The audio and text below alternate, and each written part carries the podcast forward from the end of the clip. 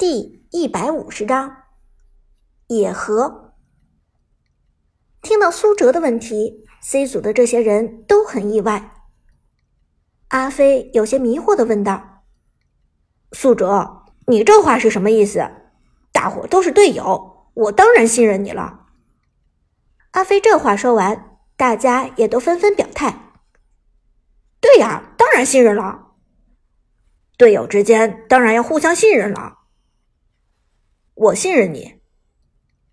听着 C 组队友的这些话，苏哲很欣慰，但他问题的意思其实并不是这样，他想问的是另一层含义。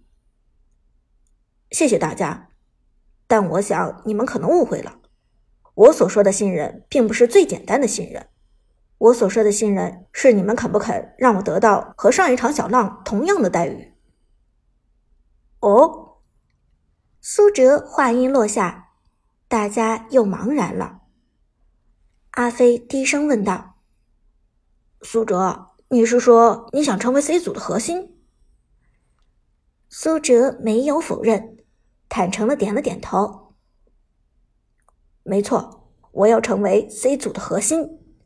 你们上周的试训赛打的是很典型的野核战术，虽然表面上看起来队伍的 ADC 是马可波罗。”但实际上，你们真正的核心是小浪的李白，所以李白才会在游戏过程中始终经济碾压，从头到尾打出这样的效果来。说到这里，苏哲略作停顿，又继续道：“而且事实证明，这样的打法的确很奏效。小浪的李白没有让你们失望，正是因为小浪李白的崛起。”所以才让你们 C 组战胜了不可一世的 A 组，我这么说你们都同意吧？阿飞点头道：“没错，我同意。我们上次打的的确是野核，主要是因为小浪的水平，我们都是认可的。”旁边的辅助也点头道：“嗯，小浪和我们一起打了差不多几十场的对战。”他每一次的发挥都没有失误过，所以我们很信任他，决定把他当核心来打。苏哲嗯了一声，道：“我知道你们对小浪的信任不是一场两场建立起来的，你们肯在世训赛这么重要的场合将他当做核心来打，一定非常信任他。说实在话，我和大家并不熟悉，我们也只是有过一次交手的记录罢了。”但如果大家肯信任我，那么我保证还给大家一场碾压局。一场碾压局。听了苏哲的话，C 组全部愕然。这可是在炮俱乐部，在场的备选队员人人都是数场赛季的高星王者，其中最差的一位也连续三个赛季达到王者三十星以上。更何况 C 组的人员配置明显不如 A 组，苏哲居然张口就是碾压局，这难道不是在吹牛？就连阿飞都皱眉说道：“苏哲，我知道你的百里玄策很有水准，可是 A 组的作战技巧你应该也见识过，老 K 他们谁都不是弱鸡，想要在世训赛打出碾压局，这有点儿……”有点天方夜谭了吧？苏哲淡然摇头，并不是天方夜谭，这其实并不困难。你们应该知道这个版本的百里玄策有多变态。如果百里玄策有了经济优势，那么他能打出的效果可不是李白所能企及的。苏哲的话说的现场一片沉默，因为苏哲说的的确是事实。强大的动能机制让百里玄策一旦在团战中拿下人头，就一发不可收拾。百分之一百五的攻速加成和百分之百的稳定暴击，打疯的百里玄策无人能挡。可是，万一他们半掉百里玄策呢？阿飞忐忑的问道。放心，他们不会的。苏哲笑着说。无论是老 K 还是小浪，他们都明白这一战对我意味着什么。我今天回来不只是因为想成为炮俱乐部的正式队员，我回来是为了复仇的。他们如果办掉了百里玄策，那么就说明他们在我面前认怂了。你们觉得小浪和老 K 是那种会轻易认怂的人吗？这，阿飞摇了摇头。小浪和老 K 的确都不是怂人。上一场比赛相当焦灼，双方都有遗憾未能达成。而小浪的李白极限战胜了百里玄策一次，这一次他也许还想证明自己。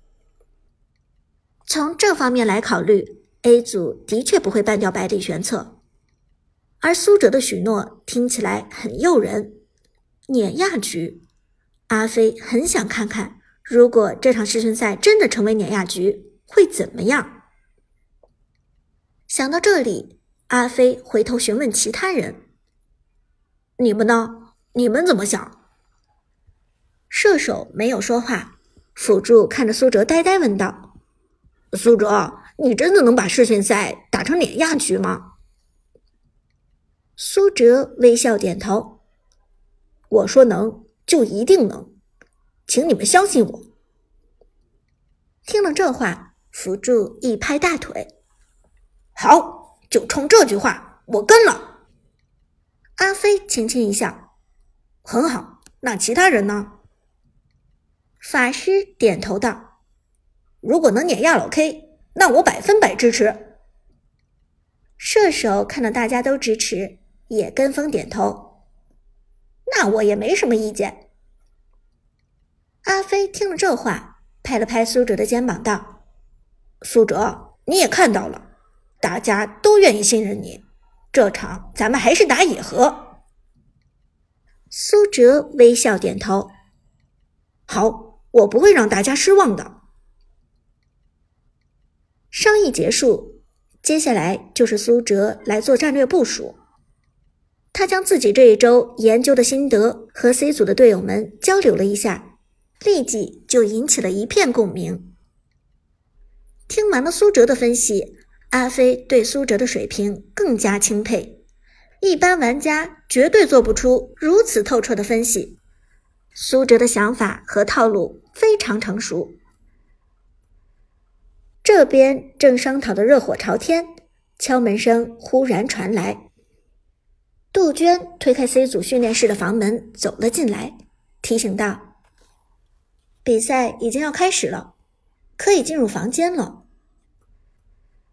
阿飞点点头，带着大家一起进入了房间。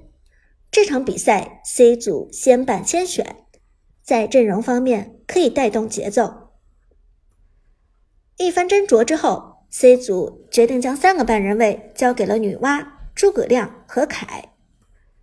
版本中这三个人都非常强势，其中诸葛亮又是老 K 的擅长英雄，所以 C 组几乎没有其他备选内容。半人扮得非常痛快。这时，对面开始扮人。A 组给出的三个扮人名单是花木兰、百里守约和关羽。其中，百里守约是版本最强射手，被办掉毫无悬念。花木兰和关羽本身机制足够强大另说，被办掉的主要原因还是为了针对 C 组的边路选手阿飞。阿飞，看来 A 组的人很怕你啊！浪神走了，他们就开始针对阿飞了。阿飞最擅长的两个边路英雄全都被针对了。C 组的小伙伴们纷纷吐槽，阿飞显然成了 A 组的重点关照对象。阿飞却淡然一笑，摆手道：“A 组太天真了，只知道针对我。”咱们这一场的核心是苏哲，对不对？苏哲。苏哲轻轻点头，他已经蓄势待发。接下来选人开始，C 组这边先选，选什么？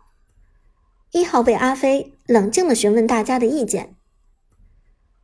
苏哲轻轻一笑：“既然姜子牙没有被办，咱们没理由不选他啊。”阿飞眼前一亮，对啊，怎么把他给忘了？A 组的这些人居然把姜子牙给放出来，真的是太糊涂了。说完，阿飞二话不说，选定了太古魔岛。这位英雄在高端局中的意义非同小可，一旦出现，必定掀起血雨腥风。有了姜子牙的臂助，苏哲的胜算更大。而与此同时，隔壁的 A 组终于感觉到不妙。糟糕，怎么把姜子牙放出来了？老 K 盯着屏幕上的白胡子老头，脸色变得有些难看。放出来也无所谓，C 组能打出什么花样来？老 K 身旁的边路选手冷笑道：“端坐在五号位的小浪更是一脸冷漠。姜子牙没那么强，没有必要神化一个辅助英雄。只要前期小心一点，不要被带起节奏，压制姜子牙也不是什么难事。”听了小浪这么说，老 K 的情绪才稍微冷静了下来。只是他的右眼皮忽然开始不安跳动，仿佛意识到有什么不好的事情要发生。